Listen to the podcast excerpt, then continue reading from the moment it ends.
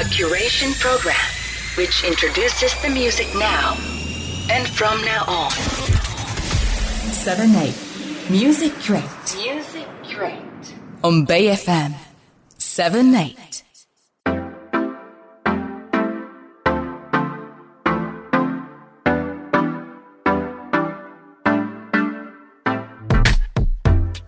皆さんこんばんは。origami PRODUCTIONS スタッフの佐野と申します。セブンエイトミュージックレート始まりました。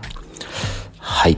今回はですね、先日リリースした mabanua の新曲、 So Real feat. ニコラス・ライアン・ギャントスウェード・ジュリーが素敵なので、 So Real 特集をお送りしたいと思います。ということで、まずはお聴きください。どうぞ。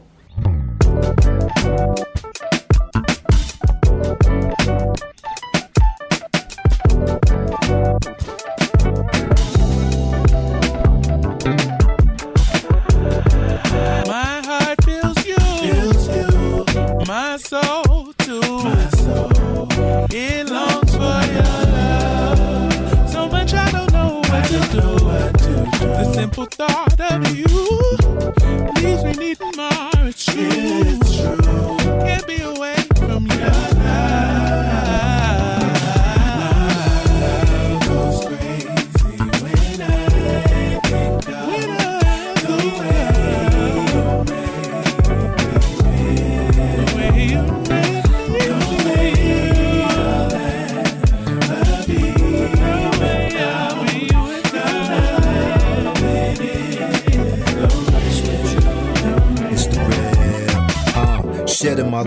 To self-proclaimed royalty. I crowned you, ruler of my heart. You act accordingly, Phil. In harmony, is see my heart jumping through hill. It's 90s on, be love. It's too real. Found this fly little African spot. It's two meals for the price of one. Foo foo for you, throw the rice in one. Got a nice ring to it, just to signify the day that you and I could rise in love. I'm truly mesmerized, it's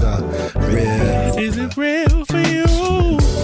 I gotta tell the truth. Nothing better your love.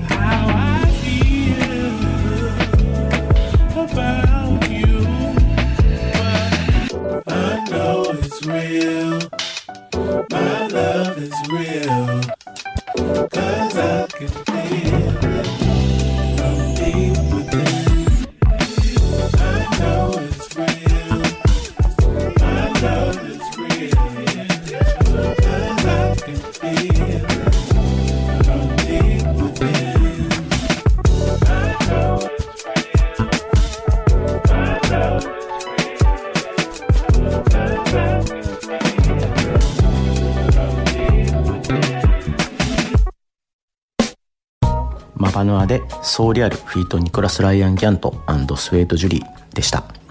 このニコラス・ライアン・ギャントさんは2007年頃にマバヌアのデビューアルバム「ドーン・オーレディ」の制作期間中にマバヌアがネットでその声に魅了されてフィーチャリングのオファーをしたことから進行が始まったというシンガーです。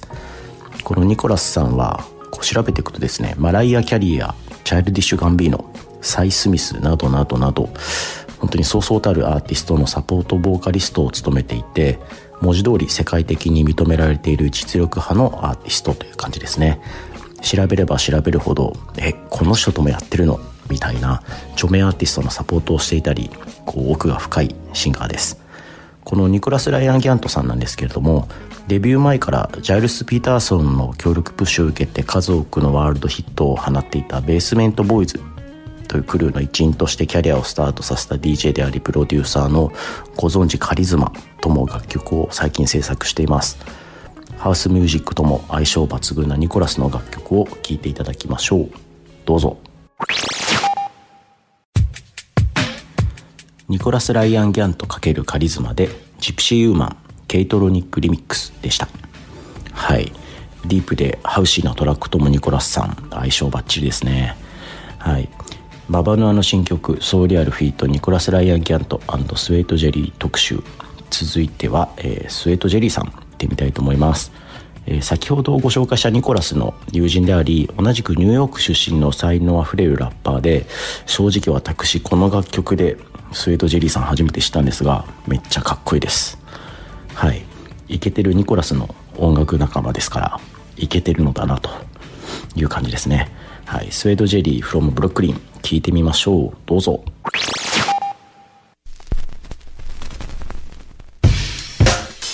スウェードジュリーでインナーサンクタムでした。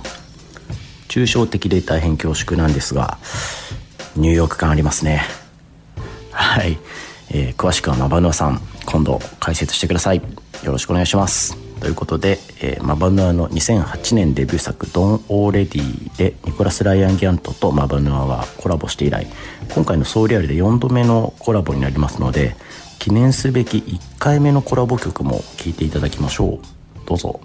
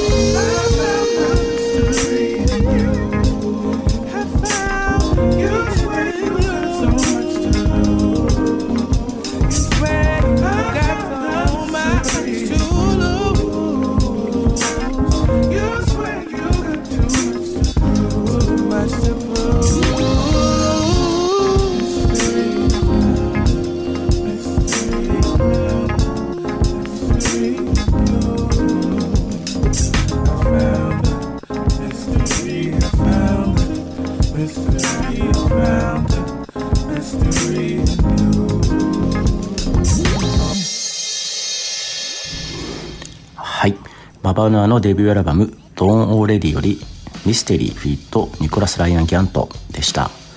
10年以上前からこう相性抜群ですよね。この楽曲が今作「ソーリアル」に続いていくと思うと余計にロマンチックに聞こえてきます。ということでマバヌはソーリアル特集を勝手に展開してきましたが、えーそろそろお時間ですのでこの曲で次のヒロアキさんにパスしたいと思います。それでは聴いてください。マバヌアで「ニューラブフィートニコラス・ライアン・ギャント」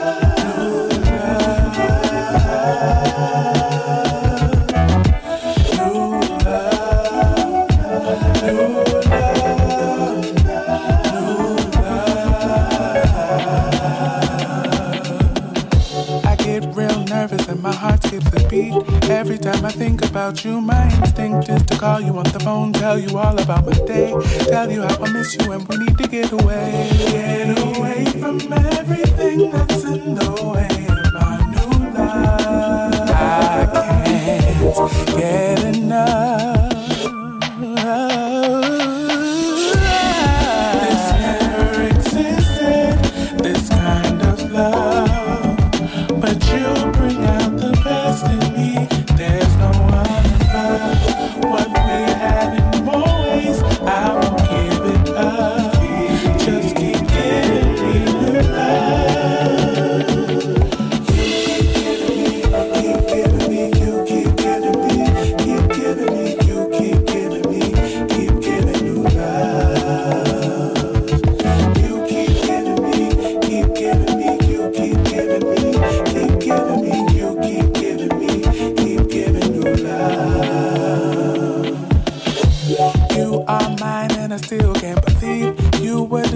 especially for me. It blows my mind just to see how much you can bleed me. You can bleed me. And I will give you everything.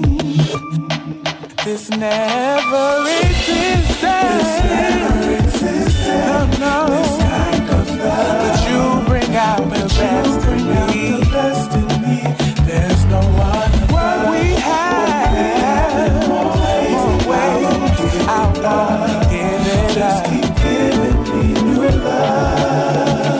never exist.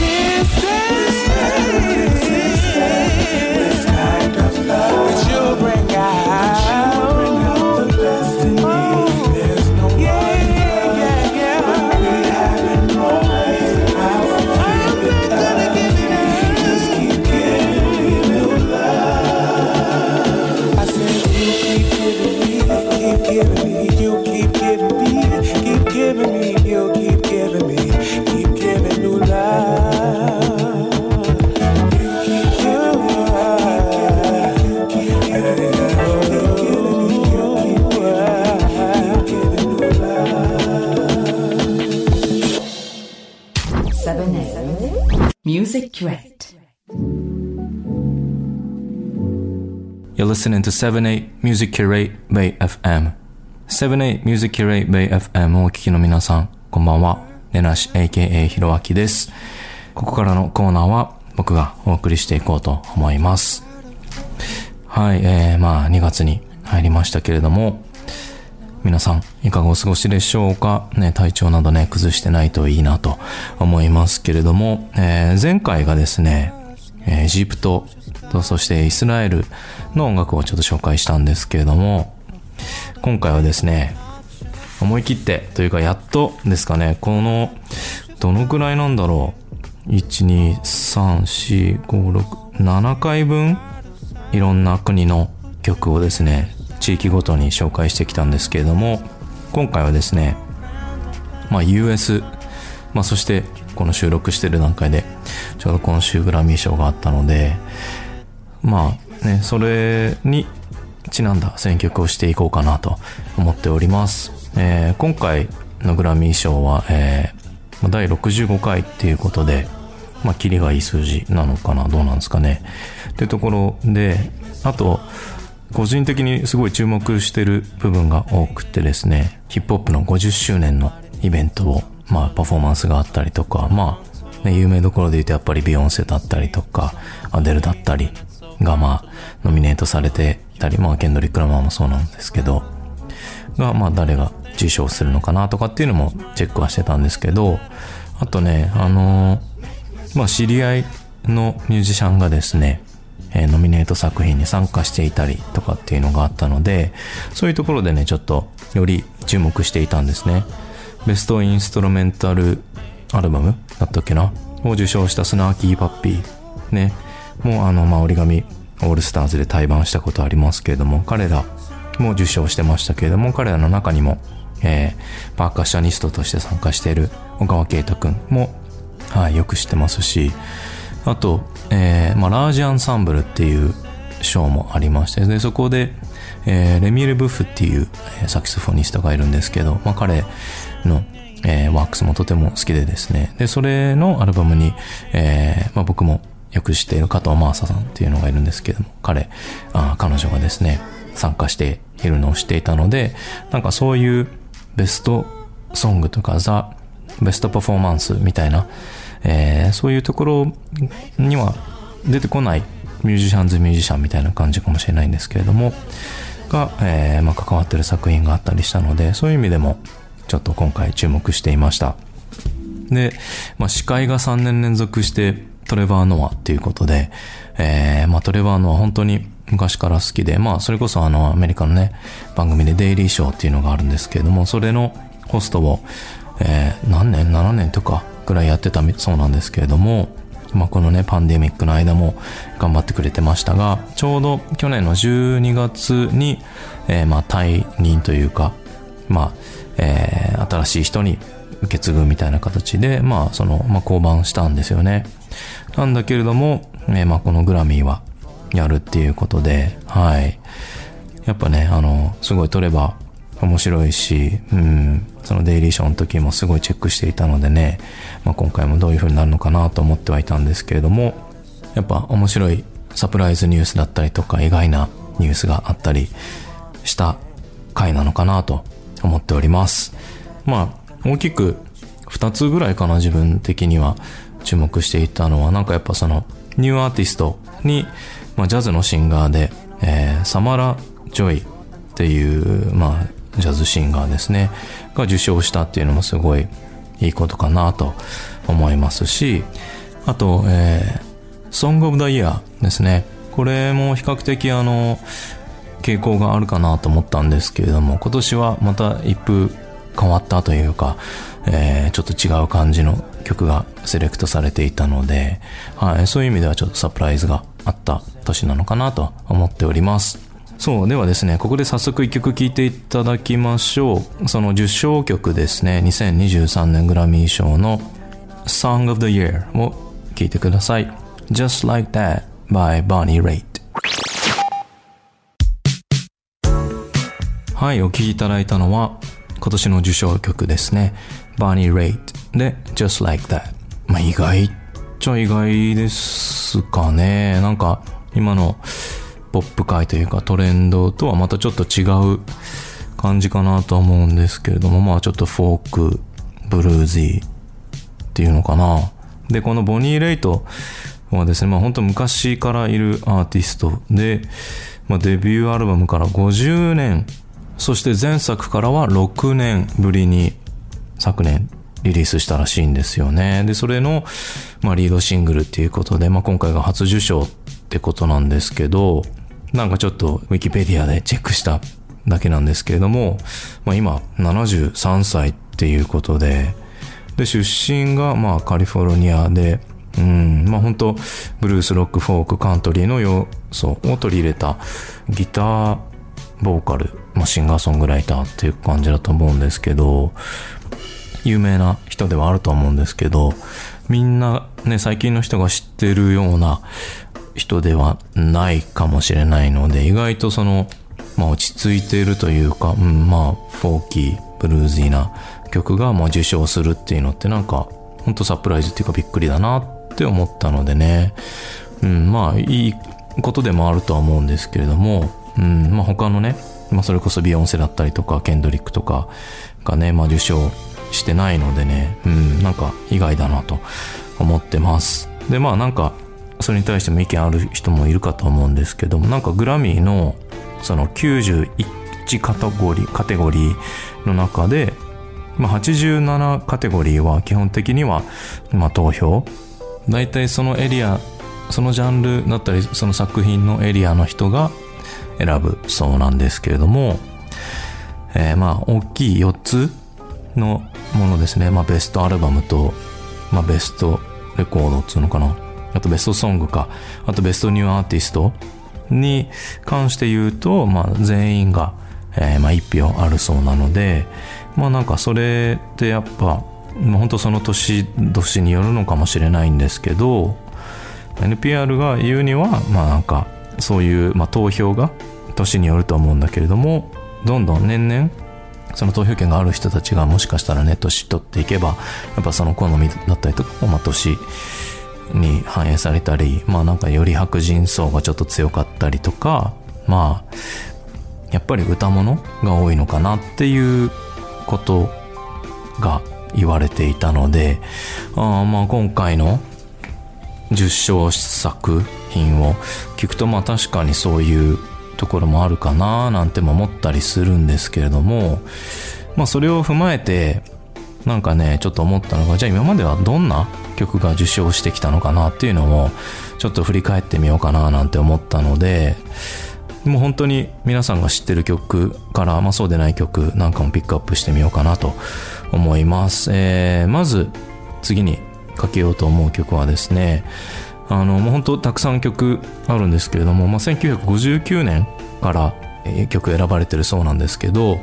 で、まあ最初の方はそれこそ、えーまあシナトラのムーンリバーとか、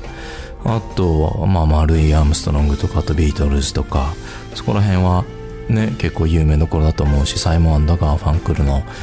明日にかける橋だけ、あの、さ Bridge Over Troubled Water、僕もたまにカバーしたりするんですけど、とか、あとジェームス・テイラーの You've Got a Friend とか、あと、何ですか、ロバート・フロフラックの Killing Me Softly with This Song とか結構有名だと思うんですけど、そのリストを聞いていて、あ、こんな曲あったんだっていう曲を一曲聴いていただこうと思います。Doobie Brothers で What a Fool Believes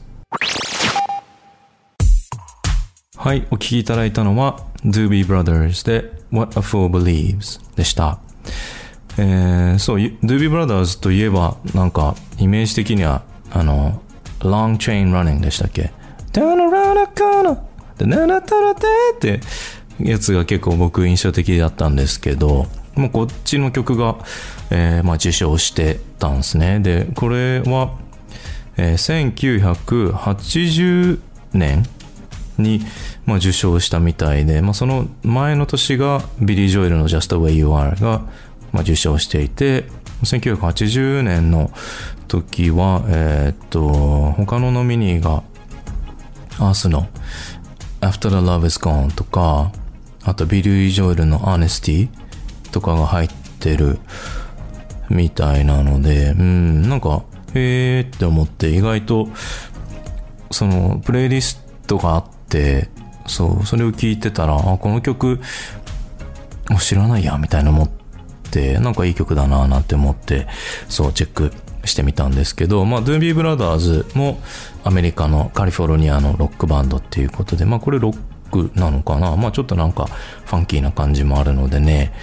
まあ、ロングトレインランニングもそうなんですけど、結構、えー好きなバンドなのでね、えー意外と、あ、この曲が、あの、受賞してるんだなっていうのも、はい、意外だったので、はい、ちょっと紹介してみました。次に紹介する曲はですね、こちらはアメリカじゃないけれどもって感じなんですけれども、The Police で Every Breath You Take はい、お聴きいただいたのは The Police で Every Breath You Take でした。これ、放題がついてるんですね。見つめていたいっていう。面白いですね。なんか、やっぱそういう時期ありましたよね。なんか、ヒットソングだとこう、うん、なんか日本の放題がつくみたいな。うん、なんか直訳すると、なんだろうな、君の一呼吸一呼吸みたいなことだと思うんですけどね。うん、面白いですね。まあ、ポリースは、えーまあ、イギリスのバンドですよね。そう、あの、まあ、スティングが在籍していた、まあ、しているバンドだと思うんですけれども、なんかこの曲もすごい好きで、いいっすよね。あの、ヒップホップとかでもサンプリングされたりもしてましたし、あの、スティングの声もかっこいいし、うん、いいっすよね。で、まあ、今年、まあ、今回のアルバムオブザイヤーが、えー、まあ、ハリー・スタイルズの、何、ハリーズ・ハウスか、だったんですけど、まあ、彼も、まあ、イギリス出身ってことで、なんか、アメリカだけじゃなくて、やっぱそのイギリスのアーティストが受賞したりっていうのもあるので、まあ、そういうところはなんか、まあ、ワールドワイドなところもあるとは思うんですけど、まあ、いろんな国の人がね、受賞したら面白いっすよね。ね、そういうところはなんかどうなってんのかなっていうのも気になるんですけど、えー、まあ日本人で言うと今年も、えー受賞している方がいましたよね。インターナショナルミュージック、ベストグローバルミュージックか。で、えー、まあ桜っていうアルバムを、えー、マサタクミさんですかね。タクミマサノリさんっていう方なんですかね、が、えー、まあ受賞されてて、まあちょっと、あの、彼のインスタグラムとかもチェックしたんですけど、そんなに遠くないところで活躍してる人なので、ね、なんかいいですよね。うん、そうそうそうそう。まあ昨年のロザリアだったり、あとまあ BTS とかもそうですけど、英語圏の国で活動してる方々ばかりじゃないのもね、なんかピックアップできたらいいなと思いますし、なんかインストルメンタルの曲が受賞したりするっていうこともね、なんかいいんじゃないかななんて思ったので、ここでね、一曲、その Song of the Year に、えー、インストルメンタルで受賞した年をですね、ちょっと紹介してみようと思います。Ernest Go で Theme of Exodus。はい、お聴きいただいたのは Ernest Gold で Theme of Exodus でした。えー、まあこれは Exodus っていう映画ですね。日本題、放題は栄光への脱出ってことですけれども、えー1960年のアメリカ映画っていうことで、これ受賞したのも、えー1961年か、なんか翌年に受賞してるんですけども、まあ長い曲で、しかもね、まあインストルメンタルってことで、まあその先、ね、それこそ最近だと本当にいろんなジャンルが増えてきてるので、まあ今年も受賞したスナーキーパッピーとかも、まあ、ベストインストルメンタルアルバムみたいな感じで受賞してるので、もしかしたらソングオブダイヤーとかに、そのインストルメンタルが入るっていう風にもうならないのかもしんないですけど、まあなんか、まあ僕ね、まあもちろんシンガーなんで、歌物っていうかまあラップだったりとか大好きですけど、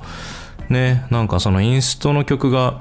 そうやって選ばれたりするのもね、なんか面白いんじなぁなんて思ったりしてるので、なんかね、そういう年がね、これから来ると面白いなと。はい。でですね、えー、まあその今回の目玉の一つとして、まあクエストラブってルーツのドラマーが、まあその音楽をキュレーションしたらしいんですけど、まあヒップホップの50周年の歴史を、えー振り返るみたいな感じでやってたんですよね。でも、その、まあすごい濃い十何分だったと思うんですけども、本当に50組は言い過ぎか、でもそのくらいアーティスト出てて、本当にね、まあ往年の、まあ曲もあったし、まあ最近のアーティストももちろん出てたりして、なんかこう、ヒップホップの歴史を凝縮してライブパフォーマンスを見たっていう感じなのかなと思うんですけど、でもね、あの、その Song of the Year の中には、もう本当ヒップホップって言えるような曲は、まあこの曲ぐらいしかないんじゃないかなと思ってるんですけどね。うん。そちらをね、一曲聴いていただこうと思います。Childish Gambino で This is America はい、お聴きいただいたのは Childish Gambino で This is America でした。Childish Gambino aka ドナルド・グローバーですね。やっぱこの曲出てきた、確か PV 出た時にも本当に衝撃でしたよね。まあこれがアメリカか、みたいなっていう、とても彼なりに皮肉も込めてる。まあ、この曲ぐらいですかね、やっぱりそのヒップホップっていうかまあラップっぽい曲でソングオブダイヤー受賞したのも、あとは大体やっぱ、まあポップスか、ソウルか、うん、まあ R&B って感じですよね。うん。まあ最近でこそね、なんか黒人のアーティストが受賞したりっていうのは多いんですけどもね。うん、なんかそういうところでもね、もっとオープンになっていくといいんじゃないかななんて思ってます。うん、あのまあ、ベストデュオで、あの、サム・スミスとかも、えー受賞してましたけれども、まあ、彼とかもね、その、オープンな LGBTQ か、を代表してる、あの、アーティストでもあるので、まあ、そういう、まあ、いろんな人が受賞していくことで、ね、なんか、グラミーの面白さも広がっていくんじゃないかな、なんても思ってます。はい。で、まあ、この曲でもそうなんですけど、ちょっと思ったのが、あの、今回ね、えっ、と、なんかスポークンワーズっていうんですか、オーディオブックみたいなのでも受賞した人がいて、まあ、それも新しいカテゴリーなのかな。で、今回その、受賞した人がですね、ビオラ・デイビスっていう役者さん、まあ女優さんなんですけど、まあ、彼女が、まあグランドスラムみたいな感じなんですかね。なんか、イゴットを受賞したらしくて、そのイゴットって、まあ頭文字を取ってて、要はエミー、テレビ系ですね、アメリカのテレビ系のエミー賞と、まあグラミー、音楽のグラミーと、で、オスカーは、えーまあフィルムですよね。で、あと最後にトニー賞は、トニー賞はまあ舞台なのかな。で、それを、まあ全部受賞した18人目らしくて、まあ他で結構有名なところだと、まあオードリー・ヘップバーンとか、あとウッピー・ゴールドバーグとか、まあ僕とかがまあ好きなのは、まあジョン・レジェンドとか、あとジェニファー・ハドソンとかは、ね、結構、えーまあシンガーとしても有名な方々だと思うんですけれども、そうそうそう、まあなんかチャイルドッシュ・ガンビーノ、改めドナルド・グラバーも、まあそれこそね、まあイゴットなんかも受賞したりする可能性もあるんじゃないのかななんて思うんすよね。まあテレビも、まあテレビじゃないのかなあれってあの、アトランタとかってね。でも、